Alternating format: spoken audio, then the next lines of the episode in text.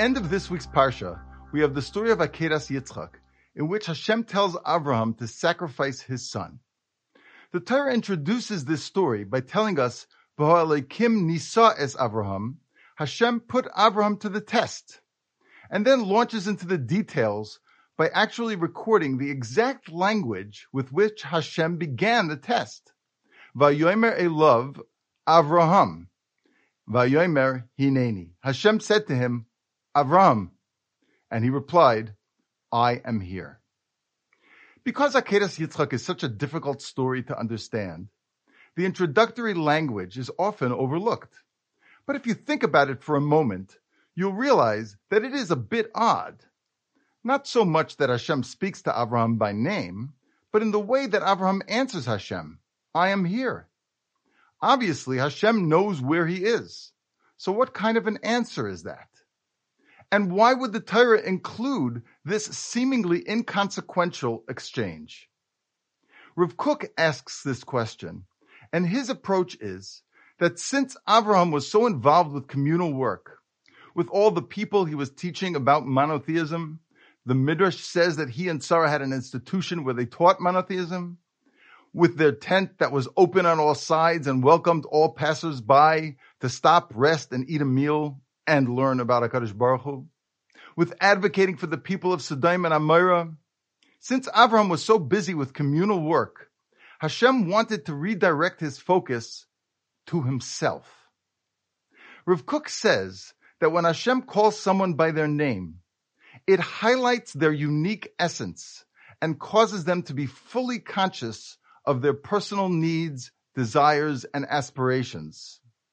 So Hashem calls Abraham by his name to set up Akedas Yitzchak as a true test of Abraham, the individual.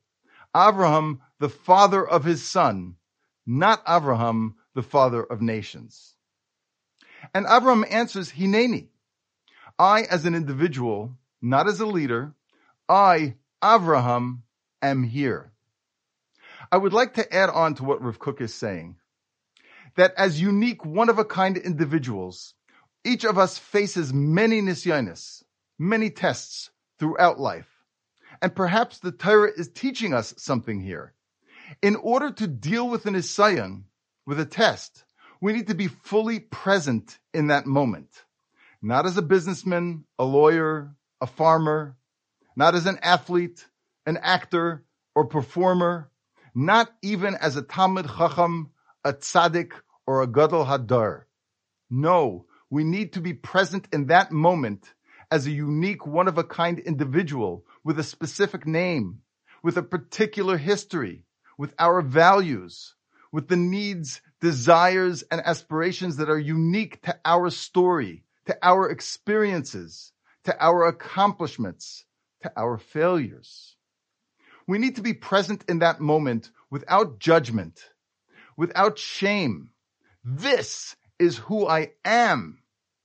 And maybe the Torah is teaching us that if we are able to be fully present in that moment in that way, then that is the secret to passing the test. That is the secret to growing from the test. That is the secret of Hineni. May we all have the strength and fortitude to face our life tests like Avraham Avinu, fully present in the moment, fully accepting of ourselves, conscious of our unique strengths and weaknesses, open to the lessons that we will learn from these tests, and curious about the growth that lies just on the other side of our nisyonos.